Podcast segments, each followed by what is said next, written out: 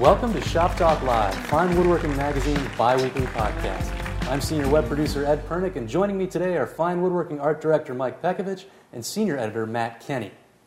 All right, a little business to take care of first. You'll notice I didn't say live stream, and that's because we've actually decided to dump the video portion of the podcast because, quite frankly, most people are at work when they're potentially watching our video recording at 1:30 p.m. on a Friday afternoon. So that you know, we go by everything goes by the metrics. The metrics didn't pan out, so we're concentrating on audio only. So no more live stream. And it's not very exciting to see two guys sitting at a bench, not moving much, and talking. Well, that depends on how much of a geek you are. I don't think anyone's that big of a geek. I still haven't got my wife to sit through one of our uh, video casts yet, so I think that's a good indicator. I haven't sat through one of our video casts yet. I mean, and I'm in them. Well, I also wanted to take a moment to urge folks to tell your buddies about this podcast if they're into woodworking and to maybe even leave a comment and a five star rating on iTunes. I hope it'll be five stars. Uh, I say it every week, but I'm going to continue drilling this into everybody's heads. We can't keep this ship afloat uh, without the positive comments and the, and the ratings and people spreading the word. So please spread the words. Um, all right, on to our first topic of the day. Matt and Mike, let me ask you a question. All right. Go back in time a few years. If I were still permitted to use sound effects, I'd use a harp sound effect right now. Go back in time, and uh, I want to ask if you can remember your first trip to the lumberyard. Any harrowing stories there? Oh, I can definitely remember my first trip to a lumber, like a real lumber yard. Like a hardwood dealer. Yeah, I used to go to like 84 Lumber and places like that with my dad when I was a kid, Right. but I definitely remember my first trip to a hardwood dealer in South Carolina, which is when I really started woodworking. That's uh, it was a definitely an experience I'll never forget because uh, it's really intimidating to go somewhere like that the first time. Do you remember your your first one, Mike? Well, I mean, my, actually, my most harrowing experience was my first experience to a lumberyard out here in Connecticut. So I've been woodworking for 15 years or so, but um, coming out here, a couple crotchety guys, uh, this was a place where everything was stacked up, so there was a guy in a forklift who had to drive around and get a pallet of wood down for you. And he'd be sitting there smoking a cigarette while you're going through a lumber pile with a scowl on his face. And I went in for a board, and this is back when I had no money to spend on lumber, and I came out with about 200 bucks worth of lumber that I, I couldn't explain to my wife, and it was just because the stress of the situation. The guy's sitting there, Right. It's like, well, I'll take this one. I guess I'll take this Yes. one too. Uh, I know that lumber yard. I know the exact place you're talking yes. about. Yes. My first place, well, first of all, there are no hardwood lumber dealers in South Carolina. At least that's what it felt like. And I went to this place outside of Columbia, and this guy had these uh, barns with, uh, they almost had like well, what we call bisqueen or visqueen down in the South. It's plastic, you know, like. yeah. uh, and those those were the roofs, and so you can imagine what this place was like on a hot summer day. I mean, it was brutal, and everything was stacked in there, and there were no lights. So uh, you're just, you know, I had no clue what I was doing either. I basically had a basic understanding of a board foot, uh, but not much. And this guy wasn't really helping me. And you know, you have no clue how much things should cost, and really how to choose. So you buy more than you need, is what ends up happening. I, th- I probably did. I was buying lumber for my daughter's crib. I think that was the first time, and then I had, you know, I had my Honda Civic there, so I was trying to get, you know, how, you know, it was probably like, uh, you know, forty or fifty board feet of maple into my Honda Civic. Is this the Honda Civic that got broken into here at the Fine Woodworking parking lot once when you were away on a trip shooting an article? No, the Civic didn't get. It was my, it was my wife's Acura Integra that was stolen from the parking lot here. Stolen. See, uh, few people know that uh, Newtown, Connecticut, where we're based, is actually um, rife with gang warfare, right. um, all sorts of seedy Rival woodworking gangs. It's exactly. I mean, I- Right. and I later found out that um, an editor from a competing magazine that shall be or remain unnamed was actually responsible for that theft. right. Yeah, they stole my car. Uh, well, anyhow, listen. I asked this question today um, because we have a special guest. Um, Lisa Morgan is my compatriot behind the scenes here at FineWoodworking.com, and um, folks may have heard her when we were doing the video live stream, folks may have heard reference to her. Uh, a couple times Asa referenced her because uh, she used to man the video camera. Um, and Lisa, you know, is basically a budding woodworker. And in order to uh, produce videos of techniques and things effectively, obviously. So, Ed, what you're getting to is that Lisa had to go to the lumber yard. I was trying to work into this. right, but holy cow, you were taking a long time. no, but the point I'm trying to make is that Lisa kind of came in here green, pretty much. Yes, and right. has been learning the ropes. And recently, actually yesterday, just had her first trip to the lumberyard. So I wanted to bring her in to touch upon what was learned and so on and so forth. So we're actually going to switch microphones here. yeah, we're going to talk about Lisa's for excellent adventure to the uh, lumberyard, her first trip. And it actually reminds me of the difference between going your first time when you're green and what happens later. Because I used to go to the lumber yard with the guy that taught me to make furniture, down, also down in South Carolina, and he knew a guy to go to, and they were buddies, and the experience was just completely different. You know, right. because my friend Joe knew the owner of the uh, of the lumber yard, the the whole experience was completely different, and uh, the guy was much more open and much more willing to talk to you and help you out. So there's a huge difference between that first time you go and then later when you establish a relationship with some lumber dealer. But right. Lisa is now ready to tell us about her first trip. And you went to the same lumber yard that Mike was talking about, didn't you? Yes, I, I figured that one out as he was talking. I didn't have such a traumatic experience. I mean, I had never been to a lumber yard other than like Home Depot, which doesn't really count. Right. Um, so I had talked to like people like Matt before I went, and I kind of established a plan. So I was prepared when I got there. I didn't want to be like one of those people like, oh, I kind of need this and I kind of need that. But so I knew exactly what I needed, and I tried to, you know, educate myself on the lingo. Yeah, I, th- I think one what you said there was key is that you knew exactly what you needed when you went there, and that's really important, especially for your early trips, to know precisely what it is you needed. And what I mean, because we, you, right, you and I talked quite a bit about what you were going to need to find there, mm-hmm. and uh, so tell, talk more about that. Um, well, I went there. I was only looking for one board, so I decided to make it easy on myself. Um, it was just uh, like a, I needed six feet of uh, eight quarter soft maple, and well, I get there. I arrived during lunch, so I'm sure they appreciated that. But they they were pretty nice to me, and the guy in the forklift was, you know, helpful. Uh, he moves all the piles, brings up the soft maple, and then it's like, how wide did you need? I was like, I need at least probably like eight and a half inches. So he's like, oh, it looks like we only have one board left. And I was like, great. so is this is the leftover one that nobody right. wanted. Yes, yeah. But I, you know, I, I looked at it, I turned it over to see if it was bowed or twisted, and it looked pretty good and didn't have any knots or anything like that. So I was like, sure, I'll take it, you know, not right. really knowing if it was great I mean, th- That's another smart thing that you did because even though you have access to a jointer and planer, if you're really going to maximize the lumber you're buying, you don't want to buy something that's really out of whack at the lumber yard. Right. Yeah, because I think the other thing that that indicates is that, that board is going to be trouble for you when you start to cut it up. Right. Not only are you wasting a lot of material just to get flat on a bowed board, chances are there's a lot of internal stress, which is right. going to continue to go wacky on you. And yeah. as a beginner, like to deal with that element on top of everything else, it's you know right. that would make it much more difficult for myself probably. Right. So. Well, that's yeah. cool that you were even able to throw out a term like eight quarter.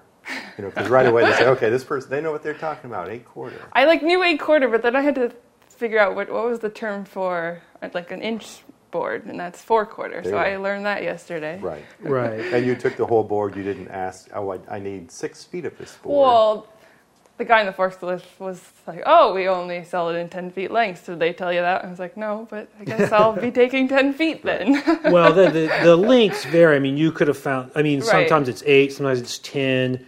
Uh, a place like the one we're talking about, they often sell in sixteen foot lengths. It's because right. they're primarily doing actually uh, flooring in uh, in architectural millwork, and they just sell hardwood by right. the piece as a yeah. happenstance. And that's a that's a really good point to remember. As furniture makers are not the primary business of lumberyards. No, we're the biggest pain in the butts they have to deal with because we'll pick through an entire pallet and take all the nicest boards and leave the rest for everybody mm else. So it is good to understand that you know, they're they're kind of you can be putting them out um, depending on the situation. So it's always good to be a, a good neighbor at a lumberyard, especially as Yeah. a furniture maker. Yeah, it, it does sort of depend on the type of lumberyard. The one that one in particular, I think their primary uh, customer is uh, finished carpenters, Right. people buying large amounts of flooring. Uh, but there are other lumberyards like uh, the one up where our friend Jeff works. Uh, his, I think th- that part of that lumberyard is really geared towards people like us to come in and search through it. But still, I, th- I think one of the things that you learn as you go to the lumberyard more is like one of the first rules is is that if you mess up the stack, you clean up the stack. Right. You have to leave it in better condition than you found it Right. uh, because that'll make you'll make friends really quick that way by being a good customer in that regard. And uh, anything else you think, Mike? That I mean, because you and I, you've been going to the lumberyards a lot longer than I have, but we've both been going for you know at least a decade. Uh, that you think you've learned uh, that you would tell Lisa or another new person uh, about the lumberyard? Uh, one thing you get you get better at is um, you can start to sort of uh, use some detective work in looking at, at a pallet of wood and knowing where some nice boards are without having to unstack the whole thing to get what you're looking for. Um, the rule of thumb is all the bad boards are always on top of the pile, so you got to get down below there. That does seem to be true. But you start to look at, you know, looking at the uh, end of a pallet is really important. You can start to look at the widths of boards. If you're, Yeah. like you said, you need an eight and a half inch board, you can look down and, and see really quickly where the candidates are. Um, you can also tell a lot about the grain orientation by looking at the rings at the end of the board, Yep. whether it's plain sawn, rift sawn, uh, quarter sawn. Yeah, you can even look by looking at the end grain of a flat sawn board. You can tell, you know, how close are those uh, are the quarter the quarter sawn edges? Like how tight is the grain there? Right. That tells you something about what the face of the board's going to look like, and uh, you can uh, you see in a way you can you can mentally sort through the stack without actually having to sort through it. Right. And if you can read that end grain and also the edge grain, uh, which will tell you if the board's curly or not, you can know, okay, I want to look at that board and Right. this board. And all of a sudden, you become a much quicker and a much neater person at the lumberyard.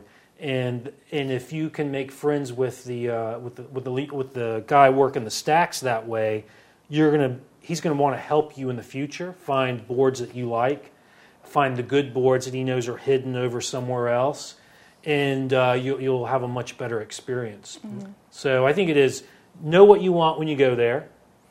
Um, stack the wood nicely at the end.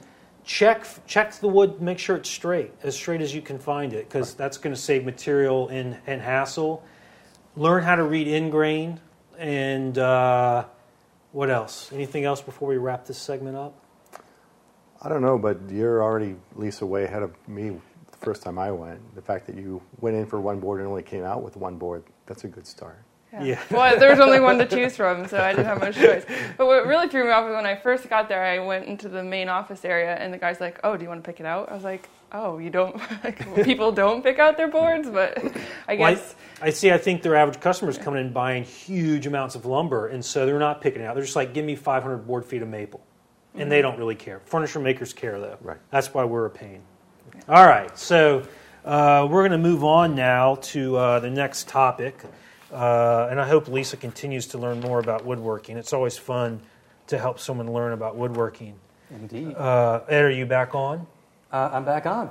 Yeah. Yes. So, uh, do you want to introduce the next Flawless question? transition. Well, um, that was an appropriate topic for discussion because the first question is also about, you guessed it, uh, workbenches and lumber and all sorts of stuff. Um, Bill Casey wrote in saying, I'm currently building a new workbench. Uh, already built the case, and now I'm working on the top. Question I've read that when mounting the top with lag screws, you want to allow for some expansion, and contraction in one of the screw holes. Uh, is this really necessary? The benchtop boards are set on edge. Are they really going to move at all, you know, laterally? Yes, they are. Absolutely. Tons. my benchtop, which given it's in my basement, which is uh, the, you know in uh, in my garage actually, uh, my bench can expand and contract by an eighth of an inch to a quarter of an inch during the year. Wow. Yeah, it's a lot. So You definitely have to accommodate for it. So he's going to want to basically, probably, I would imagine if he's, you know, he's lagging from the upper, the top member of each trestle end, he's going to want to make one of those clearance holes in there wider. Yeah, but Mike, would you put two lag screws in at each end? Uh, I mean, you could. I mean, I, I don't think it's an issue of trying to keep the thing flat. Because you, you're not really going to keep it flat if it wants to move. Yeah, That's a lot of wood. yeah. But even if, if you do have a couple, as long as your the clearance hole in your trestle top is, you know, oversized, just to give yourself a little wiggle room, you know, you're going to have enough. And then with the flex of the lag screw, as long as your Well, clearance so how are- would you optimally attach your, what's, this is, this gets to the point of the question, what's your optimal way of attaching your bench top to your trestle ends? Yeah. Actually, we I get this question a lot about the monster workbench. What's the monster workbench, Matt Kenney? It's that workbench I made for one of the first video workshops, and it's still in my shop at home. And we forgot to tell people how I attached it during the video. Okay. So I get this question all the time, actually. And I actually tell them I didn't attach it. It just sits on the trestles. And it's really heavy, so it doesn't move. And, uh, you know, so I actually didn't attach it. But I would recommend attaching it. I would think what I would do is figure out all you're mostly concerned about is it moving under planing force. Right. So uh, I would put cleats across the top Oh. with some, but make attach those cleats to accommodate the wood movement of the top, and put those cleats in between the trestles just so it doesn't shift back and forth, and just let it sit up there. You know. I know a lot of workbenches. There's just a uh, a pin or uh, you know one inch dowel sticking up at the top of the trestle, and there's just a mortise in the bottom of the bench top, and it just literally sits on top yeah, of that. that's a it- the same way of it, uh, as the same thing as the cleats Just one, one dowel in each, In each guy. end. at Yep. each end. Yeah, in each trestle. Two total dow- dowels, Two that's total- it. Yeah, because Wow. really the, the, the, the bench a bench top is so big, and and the and the strength of the wood is so great that it's going to move regardless of what you do to it. So you're you're not if it's going to if it's going to cup, it's going to cup. And do you want any play in the corresponding mortise that that dowel fits into? It, not necessarily because it's centered, so the Right. movement is happening side to side. I think I have a couple lag bolts in each trestle for my bench, Mm-hmm. and I'm just relying on the slop in the uh, the fit uh, the clearance hole in the trestles to give me just the room for the wood movement. Yeah, I would think most people don't have wood movement issues in their shop like I do, because just the nature of my shop being mostly below grade, the, the, the, the fluctuations in relative humidity from winter to summer are pretty significant, and most people probably have a pretty stable moisture content, uh, you know, uh, or relative humidity in their shop. Yeah, I mean, even if you're working on a basement slab, if it's a house that's been constructed within the last 30 years, people by that point in the late 70s knew how to use vapor barriers and how to control moisture underneath the slab. Right. So you're not, like your garage, I know what you're talking about. It's almost like a sponge in there. Yes. Um, yeah. So most people, yeah, you can get away with just a, maybe a little bit of an oversized hole in the trestle members, and put that lag screw in there, and just one lag screw. You don't need two at each end, just one on each end. I'll take one out on my bench. Please do, Michael. Okay. Yes. All right. Uh, well, second question comes from Ray Rockefeller. And Ray writes, Really enjoy your podcast. Could you give an update on the latest progress of Fine Woodworking Live? Uh, the latest on speakers, registration, et cetera, et cetera. So uh, I thought I would first remind people that now through July 16th, if you register between now and July 16th, you can actually save 50 bucks off of the registration price. It'll bump up uh, come July 17th. Um, so that's one. Uh, number two is at this live event that we're hosting in New Paltz, New York, we're going to have a ton of our contributors, including Chris Becksvoort, Michael Fortune, Garrett Hack, um, lots of folks. You two are also uh, doing a couple of classes at the live event, and I thought I, I'd like you guys to tell us a bit about what you're going to be doing. Why don't you start, Mike? Well, first, I'm bummed out because, I mean, uh, teaching is great, but I would rather be watching Michael Fortune and Steve Latta uh, do their things. Um, great folks, but um, I'm, I get to talk about uh, one of my favorite things to demonstrate, which is sharpening, because The biggest problem is it's not that there's not enough information on sharpening out there that we haven't published enough Right. articles Yeah. on sharpening. Um, I think there's too much information. And then you look in catalogs, there's a billion different sharpening stones and diamond plates and, and microfine sandpaper. Where do you start? So Right. I like to say, you know, here's a really basic, simple technique that'll get you really sharp in just a few minutes and go. And for me, because it's one of those um, those entry level skills that, that really, without it, you're stuck. But with Yeah. being able to get sharp, um, it just opens up a whole world of woodworking, which is really fun and fast, and you do great work. So, and then uh, sort of as a bookend to that, because that's sort of the front end of woodworking.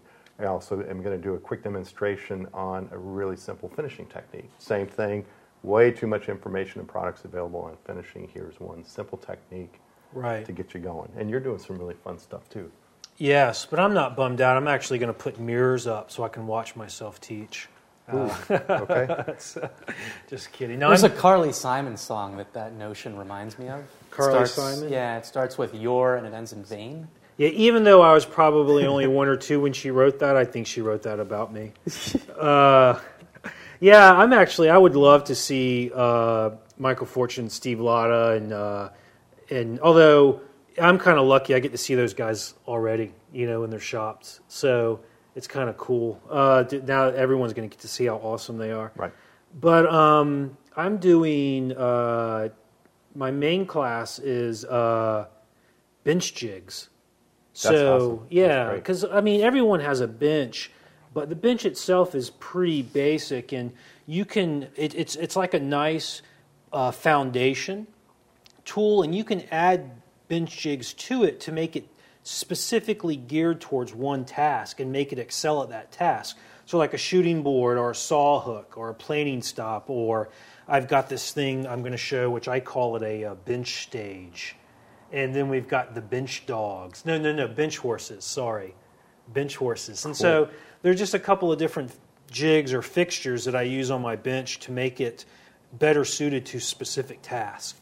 And I'm also going to talk about uh, on another course I'm doing on Sunday is about uh, basically my my approach to box making from A to Z, Oh, cool. or basically from selecting lumber at the lumber yard to finishing. Now, is that just with hand tools, or you're going to break out the power tools? It's both. It's so I'm going to talk about how I resaw and how I resaw to preserve the best possible four corner match. Great. Uh, so there'll be. I'll talk about the jointer, the bandsaw. I'll talk about getting clean, clean, perfect miters on a table saw. I've got a couple of jigs, or rather sleds, that I use on the table saw for cross cutting and for miters. I'm going to talk about hand tools some, and uh, it's so it's from it's just A to Z uh, how to do a box, and there'll even be some you know my philosophy on designing boxes Oh, cool. because one of the things I when I see boxes out in the wild, I'm often struck by well You're talking about free range boxes? free range boxes, Not farmed boxes. not farm raised boxes are not yeah they're not they're all steroided up and stuff, but a lot of the free range boxes I see I don't know if there's a delicate way to put this but They can be clunky. clunky Sure.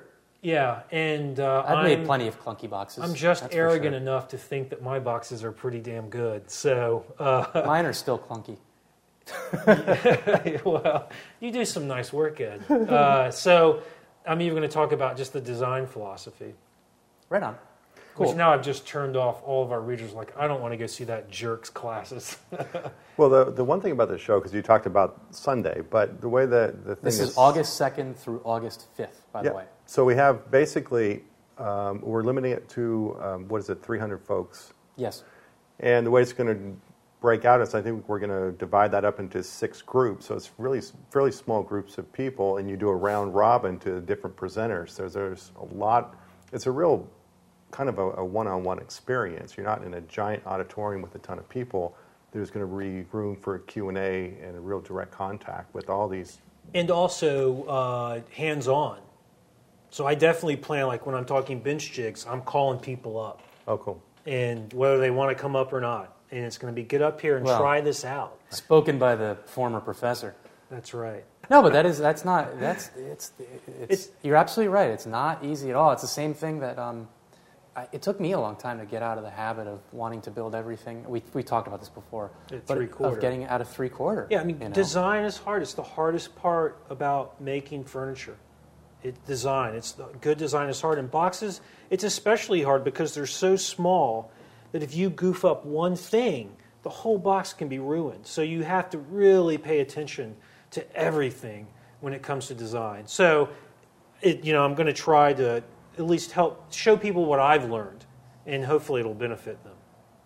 Yeah, I mean, I, I, I, can certainly say to offset some of the. I- I know some people 36 years into it now, still, I think I can say this um, pretty bluntly, still think that uh, the magazine can sometimes be a little bit aloof and a little bit uh, elitist, but I'll be the first one to say on staff that I have struggled over design. Um, and I have no problem saying that. But uh, anyhow, so where do people go to register? Uh, finewoodworkinglive.com, right? All spelled That- out. That is correct. FineWoodworkingLive.com. And remember, now through July 16th, you save 50 bucks, at which, after which point it goes up. You can Um, also see some really awesome commercials at finewoodworkinglive.com. I Right, like- Mike? Yes. Well, that's all we'll say about that. But All you can go see some awesome commercials there. All right, well, let's, uh, let's head into our first segment. Let, let me say one more thing. Well, wait, I'm already into my first segment, Matt. Uh, well, all right. And I'm uh, going to say it anyways when you're done. that first segment is What Are You Working On? This is where we talk about what we're all working on. Um, Matt, I'll give you a chance, though. You make your little statement first. And then I was just going to say that I also struggled with design when I got started. And so I learned a lot of fundamental principles of design. And so that's all I'm going to try to do is pass along what I've learned, you know, these basic principles that'll help anybody design well. All right. Okay. Uh, so, what are you working on? Who wants to go first? Mike, I- I'm going to call you out. All right. Well, actually, I think we're doing a favorite tool of all time, but that's okay. Yeah. We're just going to ignore Ed. We're going to do favorite tool of all time. But actually, uh, my favorite tool of all time is uh, also uh, what I happen to be working on. So uh, I think we're both right. here. See? Yeah. See how he's switching it up on you there? Wait a minute, wait a minute, wait a minute. I want to get this right for all those people who complained about when I used sound effects. So, all right, so now it's time for our first segment of the week, and that is all time favorite tool of all time this week. Uh, Mike, what's your all time favorite tool this Well, week? what I uh, happen to be working on lately is also my uh, favorite tool of all time for this week. Oh. Um, I just finished a brand new tool cabinet for my shop. Um, in full disclosure, this is sort of a shameless plug for upcoming video workshop series I just finished uh, with Ed, which is making a tool cabinet for your shop. And as much as I really liked my old one, um, Ed said, Mike, you need a new tool cabinet? I said, No, I love my tool cabinet. I looked around my shop and I saw that more of my hand planes were sitting in drawers and nooks and crannies and shelves than were actually in my cabinet. I said, Well, wait a minute. Let me see what I can do here. So I took a count this morning, and in my new tool cabinet, I actually have 22 of my hand planes safely Holy stored crap. and tucked away. in Holy nooks and cow. You have 22 hand planes, Mike? Uh, well, I had 22 hand planes in my new tool cabinet. so, yeah, where are the rest of them? uh, in nooks and crannies in my shop. I like the, the image of Mike's shop having English muffins all around it and hand planes sitting on the nooks in the nooks and crannies of the English muffins. But uh, what was really fun, I mean, it's really stressful doing a, a uh, video project, as you know, because it's not just something you want to try and get right for yourself or right for a client, but you try to want to create good information that other folks are going to be able to Right. get a handle on. And tool cabinets are real personal. It's like your shop. It depends on the tools you have, the way you work. But um, the funnest thing for me after building the case, in, in essence, getting it done, is that that was really just the beginning. It was like figuring out all the cool ways and tricks to hold specific tools. Right. You start with generic stuff like chisels.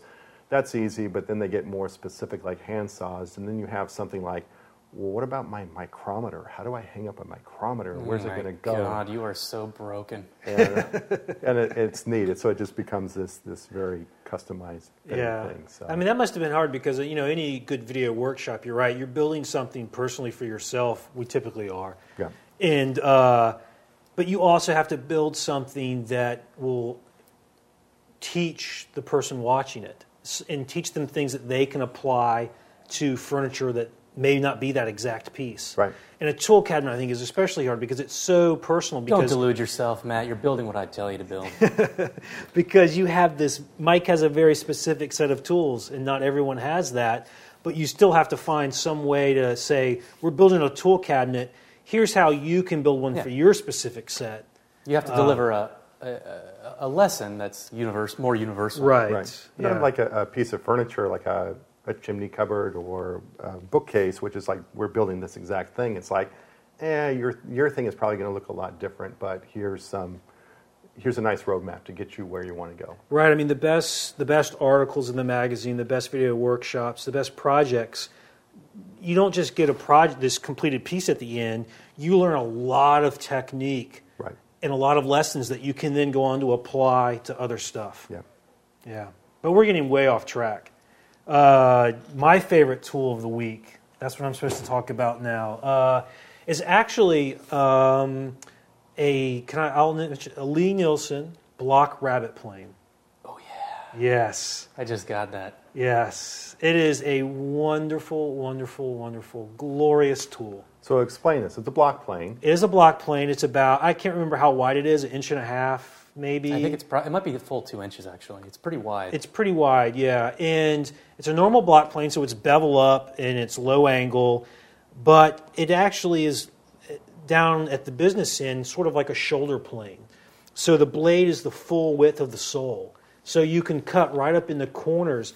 And because it's so wide and because it has that shoulder plane function, it's the perfect tool for trimming tenons. Because most tenons are going to be shorter than the plane is wide. Right. So you're planing the whole cheek at once rather than, say, with my medium shoulder plane, which is three quarters of an inch wide, you're doing a bunch of passes to get the full width or the full length of the, uh, of the tenon, and you end up tapering it. Right. And uh, so it's just the perfect tool for trimming like that. And it's also just a, a, a well balanced uh, hand uh, block plane all around, and you can use it for a lot of stuff. You're missing the best part about it. What's that, Edward? It's got knickers. It does have knickers, yes. If Mark were here, at least he would find that really funny. it has beautiful knickers. has beautiful knickers that, Alright. that which But you'll never use. They do sell it though in a version without knickers. I don't think they do anymore. Well, I, I seem to recall hearing that they only sell it with knickers now. no. If you call and oh, ask. Oh, really? Oh, do you have to call freaking Tommy Lie-Nielsen and gee whiz, all right. we don't have to talk to Tom Lie-Nielsen. Well, I don't know. Maybe it's one of those things when I call, Yeah, they just when you offer it call. up. Yeah, All right. So SOB. um, a block rabbet plane. Block Rabbet Plane, Um, awesome tool. It does it replace my block plane? It can. I think it could. Uh, it's a close. If I were to say, we've talked about this before. First plane to buy, I say block plane. Yeah. It's hard for me to say which one, but it's either a apron plane, a small apron plane, or this guy, the block rabbet plane. Okay. Yeah, I think it could easily be your first plane. They're both the the black rabbet plane that you speak of and the uh, and the uh, apron plane that you've spoken of from Yes. Lie-Nielsen on previous episodes. They're both are the is the angle of the uh, the iron set to the is it the I same believe angle? they're both bedded at uh, the same angle. That's what I thought. They're both low angle. so Which they'll would be uh, function better at 12 degrees. right. Yes, 12 degrees. So they'll function largely the same. Correct. Okay. Yes, but they do also make a higher angle apron plane. Uh, so that, that you know you could get I would but I would get a low angle block plane. Not, Okay. All right. Well, just as in uh, interest of public service, I would recommend that a block rabbet plane replaces neither the block plane nor the shoulder plane. It's actually a third plane, which you should probably add to your arsenal. Mike's always oh, thinking this God, way. how do I buy another hand plane? Although I don't have one yet, so I think I need to build a bigger tool cabinet. You're right. I would not. I mean, ultimately, you're right, Mike. I would say that you need to have a block plane, a shoulder plane, and a block rabbet plane. Yeah. But we're also way down the rabbit hole when it comes to furniture making. You know what? This is something I picked up from uh, Will Neptune, a former instructor at North Bennet and author at the magazine. Instead of the block rabbet plane, a really useful tool that's really cheap and easy to find. One of the easiest tools to find in flea markets and such is like a Stanley 78. a Rabbet plane. Yeah. And it functions in exactly the same way as a block rabbet plane. Again, a really wide blade, over an inch. I think That's maybe the sil- and It's all quarter. silver. Usually No. they're black. Oh, they're black. Okay. Yeah. They uh, look like 45s and 55s, that the funky multiplane, a little bit. A little bit. There's Yeah. actually a 190. There's actually a whole series, but that is a cheap way if you don't want to go the whole Lie-Nielsen route. You can find an old Stanley. Yeah, Re- well, Record made them too. Yes. Yeah, Right. so Record and Stanley ones are both available. All right. Well, moving on to our third question. Uh, Diami Plotke wrote in with a rather lengthy question about fitting a jointer planer combo machine into his small shop. So here's the deal. Uh, Diami's working out of a one car garage, measures in at about 10 foot by 22 foot, so narrow kind of space. He's building a bench along one of the long walls to house his sliding compound miter saw. Um, the bench will be about 15 inches deep. Uh, his original plan was to build the bench tall enough to be able to slide an 8 inch jointer underneath the bench. Uh, but he just read Roland Johnson's article on jointer planer combo machines in 225, and he's giving some thought to going that route. So he's got some specific questions that he'd like some help with. So let's tackle these one by one. Uh, there are three of them. Number one, um, how tall and wide are the combo machines, especially compared to an 8 inch jointer? Uh, could he fit one under that miter saw uh, workbench? How much room do they take up with the jointer beds flipped up to work as a planer? So this is about space. So uh, Yeah. what he's getting to here is could he conceivably, I guess, have this thing on some sort of wheeled system and be able to wheel it under that miter saw Often called a mobile base. uh, or base mobile if you're from Canada. um, but no, but he's wondering, I mean, is that No, it's a mobile base, eh? yes. Uh, we just lost our three listeners in Canada. Michael Fortune's Oh going to God! kill Don't me. drop your microphone, Matt. Jeez, a little higher, one fist away from the bottom of your chin, Matt. All right. Well, we we uh, looked at sort of a couple different categories of the combo machines. Uh, the bigger guys, which I think were you know 12 inch and larger, no, you couldn't fit that underneath a um, uh, a, a bench and roll it out. They're pretty heavy duty machines. Well, but not only that, the bench would have to be so tall that it, I think it would almost be unusable. Yeah, uh, there is a definite space savings. Uh, it's it even the big 12 inch wide guys are probably not going to be as long as a typical 8 inch jointer. The beds are, are shorter Correct, they're not. Yeah, the beds are shorter. It's going to be a little bit deeper. Um, we tested some smaller models, some 10 inch models, which uh, which were intriguing because the price point was quite a bit lower, and you're getting a big 10 inch jointer for and planer for far cheaper than you could buy a 10 inch standalone jointer for.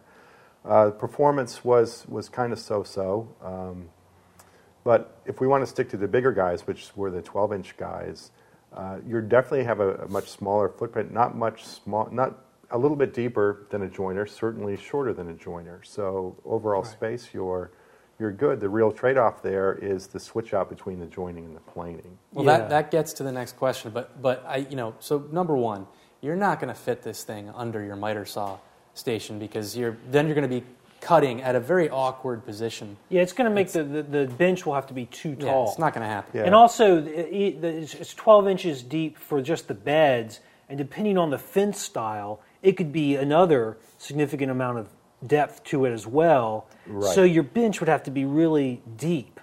Uh, you know, it'd have to be pretty. Come, and I don't think you'd want that on a uh, chop saw necessarily. Okay. So, So number two Yep.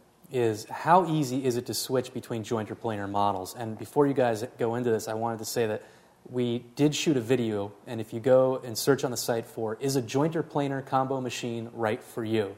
you'll bring up a video with Ken St. Ange um, where he actually shows you exactly how each one of those uh, switches from one mode to the other. I think I saw that pamphlet at the uh, doctor's office in college. Um, but what did you? I mean, did you guys have anything to say about uh, ease of changeover? I I used one before, actually, in the Monster Workbench uh, Mm-hmm. video workshop. I used Anatole Oh, Shop. What'd you think about that? I thought it was no problem uh, to switch back and forth between it. It really doesn't take much time to do it. Uh, so the actual act of switching back and forth between the two different functions is not really a big deal. Uh, and the what's the one thing you always got to keep in mind about when you start to think about the, the negatives of a jointer planer combo is just remember 12 inch jointer, 12 inch No, jointer, exactly. 12 inch jointer. Which could you really ever afford to buy a 12-inch standalone jointer? Well, yeah, I mean they cost I at could. least as much as a Right. jointer planer combo. And here's Um, a, another benefit is that uh, segmented cutter heads with little carbide teeth are fantastic.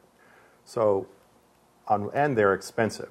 But on a combo machine, if you spend a couple few bucks more, you can get a segmented cutter head that's doing double duty. Number one, you're putting a lot of wear and tear on a single cutter if you're using it for both a jointer and a planer.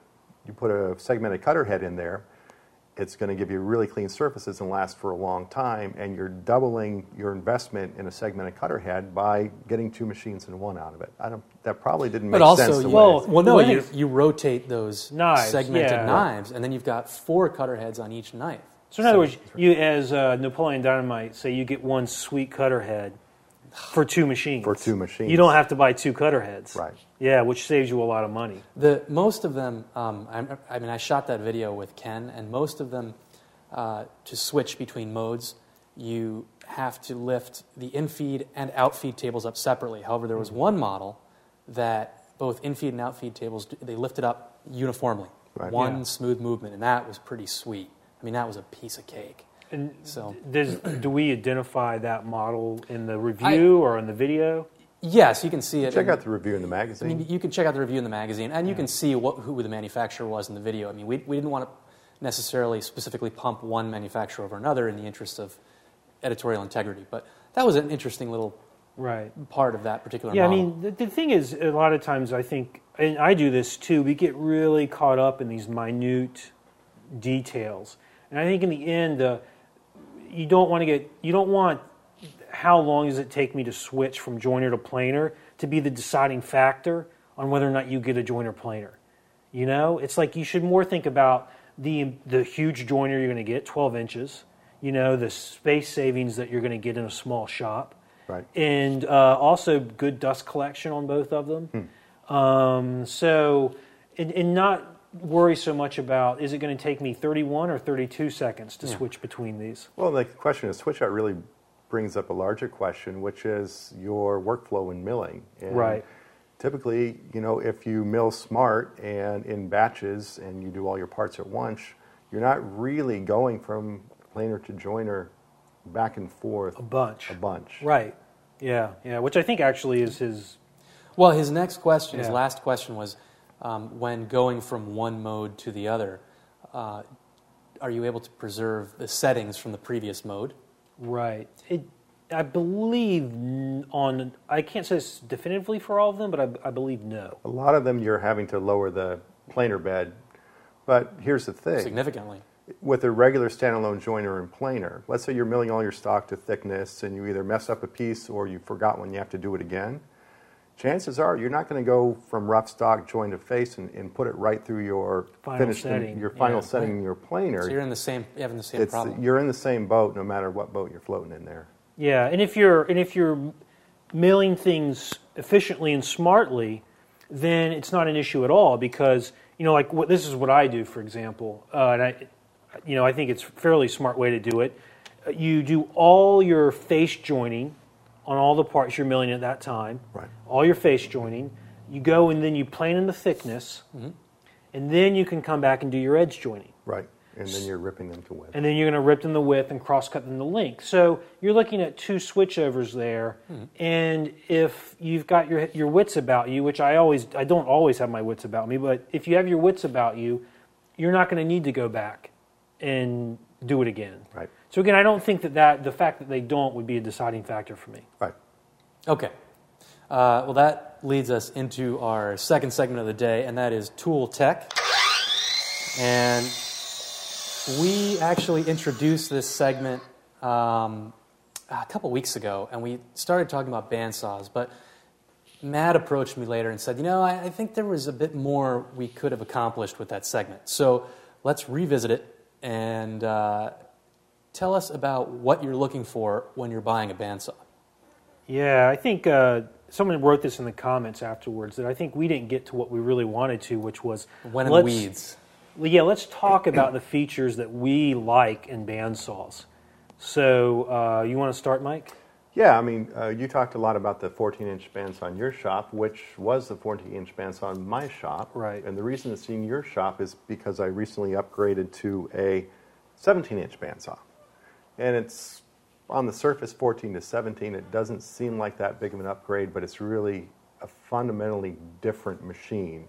Um, it's a uh, it's what do you call that? A sheet metal style. It's the European body. style stamped steel frame. Yep, it's a it's a Grizzly saw. It's got uh, roller bearing guides, which are, are fine as opposed to the, the little blocks. Uh, what I really like about it, it's got a very nice fence. It's very easy to set for drift. Uh, it's um, it's very solid. I uh, increased uh, resaw capacity, stronger motor. Everything's great, but my favorite feature about it is the fact that it has an electronic brake for the wheel. So Mm-hmm. the minute I turn off the saw, the wheels stop instantly. That's nice. And the bigger wheels with the bigger mass on a lot of the uh, bandsaws we tested in that category, they would spin for, it seemed like upwards of a minute. And for me, the most dangerous time is when you shut off the machine, but those wheels are still spinning because Yeah. there's so much mass and momentum there that you can very silently and very quickly cut your finger off if you're not careful. Yeah, you hear a lot of stories about bandsaw injuries that start with I had turned the machine off and I was going to move an offcut out of the way. Right. And the blade's still spinning, so they get cut that way. Sam Maloof, I believe that's the way he cut his hand on Yeah. a on a bandsaw. Uh, yeah, electronic brake is a great feature to have. Those only are going to come on the bigger saws. Yep, or mechanical brakes, where they Yeah. have to step on Foot it to brake, stop. A foot brake that, that works just as well. Yeah, we have that here in the shop at Fine Woodworking, a mechanical brake on our big bandsaw, but it always kind of freaks me out. I'm like, oh, I'm going to break it, you know, I'm going to destroy this machine, but it doesn't. You you just jam your foot down on it and it stops. Yeah, the nice thing about that, there's also an electronic switch where it shuts off the machine and stops at the same time. Some of the machines we tested, they had a foot brake, which didn't actually turn the machine off. You had to turn it off and step on it. Mm-hmm. No big deal. Yeah, I think uh, another feature, which may not be the first thing you think about when you're, because most guys think about the resaw capacity and Sure. horsepower, is dust collection. Yeah, absolutely. Dust collection. Yeah, that your 14-inch saw doesn't do a good job of that. It does not. It does. it- It's it's a great dust spreader. Yes. but not a great dust collector. Um, yeah, I would. Uh, I'm, I think I'll be getting a new bandsaw soon, and I will absolutely dust collection will be at the top of my list because the bandsaw creates tons of fine dust and it can really kick it up. Um, but it's the old style uh, cast iron frame, which I think that has more places for the dust to escape than sort of a stamped steel uh, frame. Maybe so. That's right. My new saw has a couple four-inch dust ports. I have a, my dust collector attached just to the one right below the guides.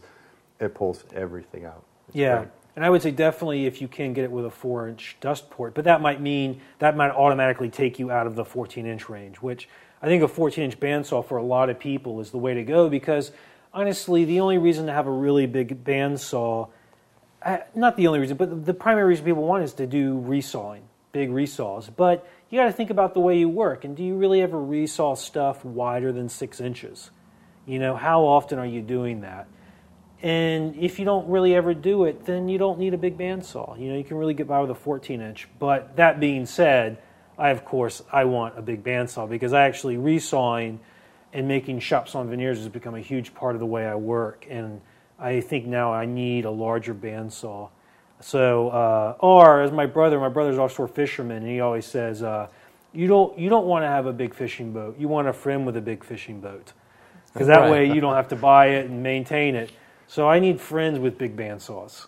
Uh, Mike only lives a couple of miles from me, so maybe. Well, I'll, and you've got this monstrous Italian jobby over here in the shop. yeah, but then I got to. It's you know thirty minute drive to get to work. No, well, all right. Yeah, but when I'm here, I always make sure I use our 16 inch European jointer too. Okay. A little bit of a brag there. Oh, and the last thing, Yes.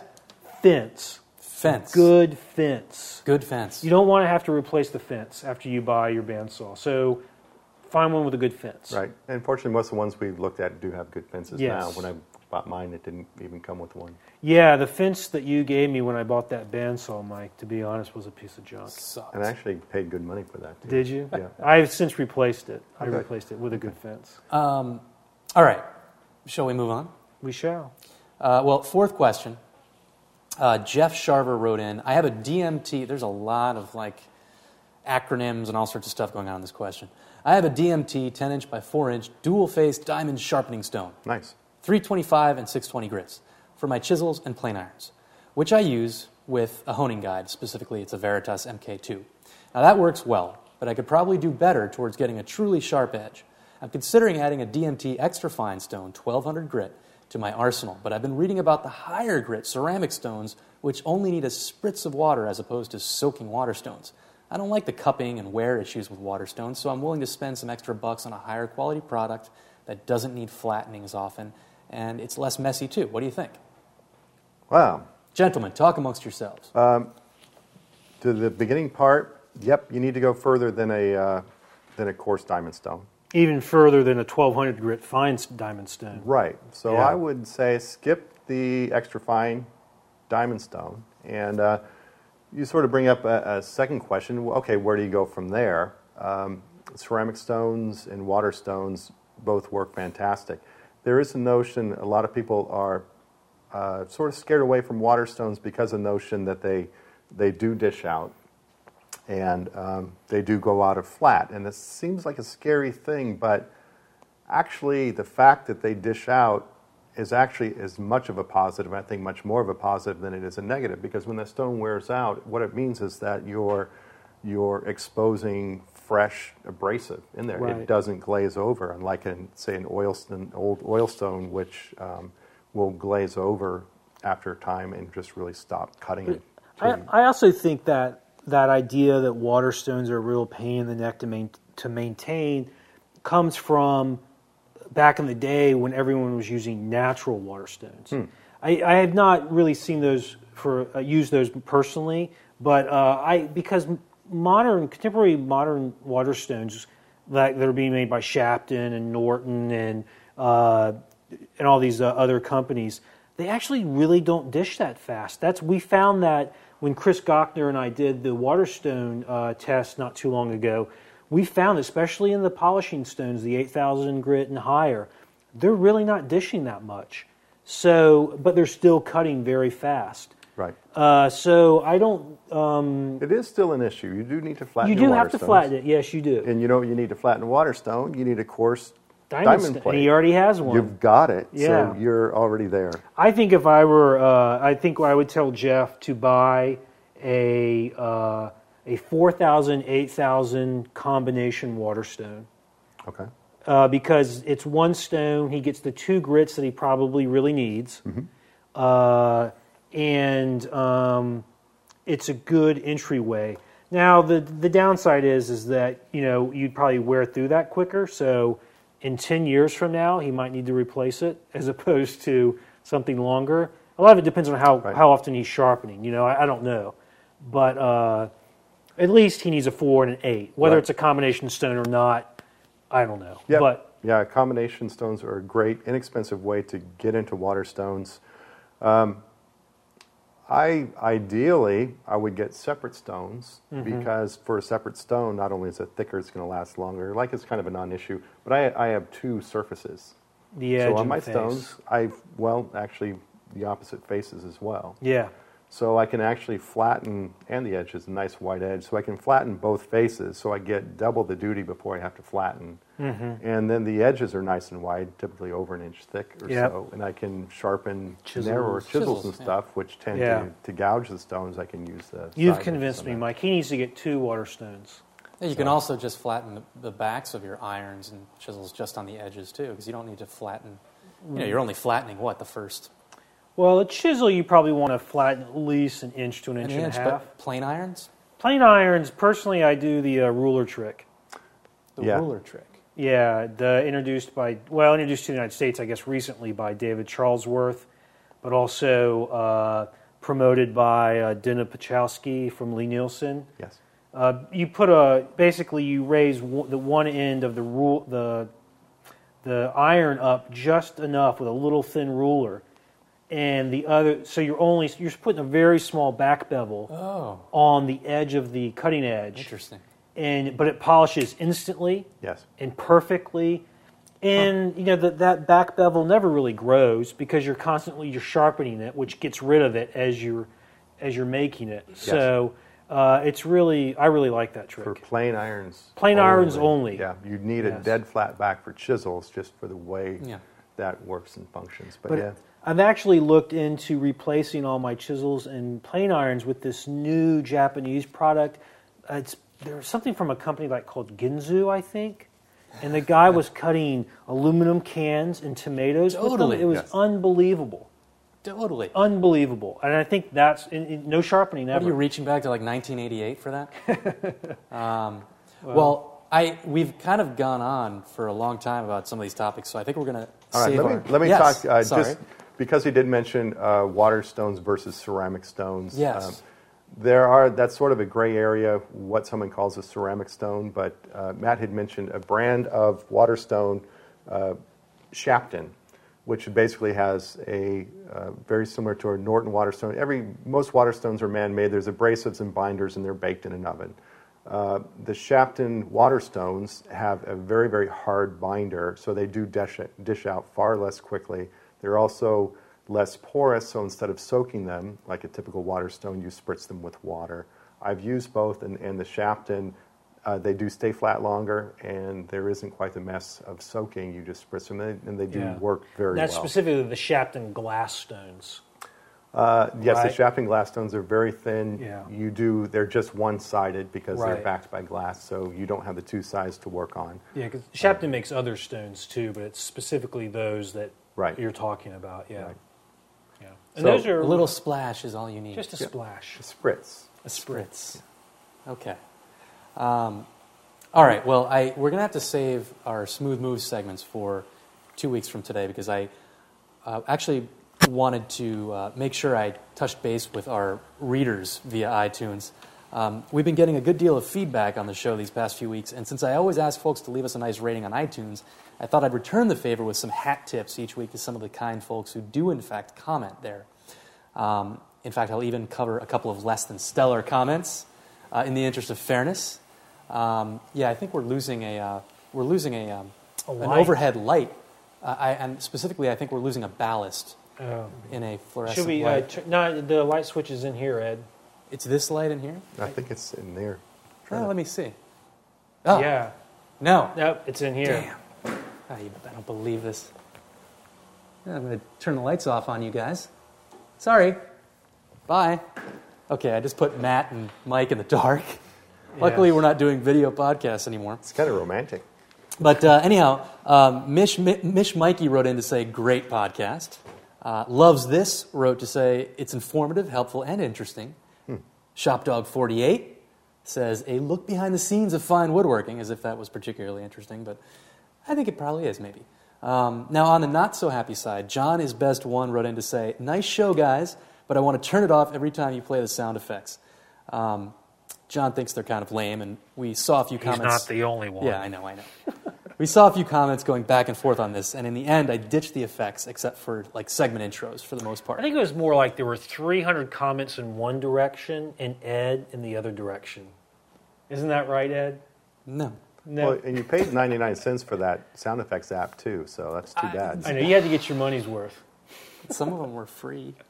Uh, and now to counteract John's comment, my mommy wrote in to say, This was one of the best episodes yet, but my favorite is still Dueling Cabinets. I believe that was a Mike Pekovich and Matt Kenney episode. The information is useful, very clear, and explained to perfection. Now, I want to know, Mom, um, did you actually listen to the podcast? More on that in the next episode. And that about wraps it up this week for Shop Talk Live. We'll be back again in two weeks on June 22nd for our next episode. In the meantime, show us a little love by leaving a comment on iTunes, and by all means, click that five star rating. Don't forget to send your questions and comments in to shoptalk at taunton.com. You can catch the podcast via iTunes or stream it on your computer at finewoodworking.com slash blogs. Just click on the link to Shop Talk Live on the right hand side of the page.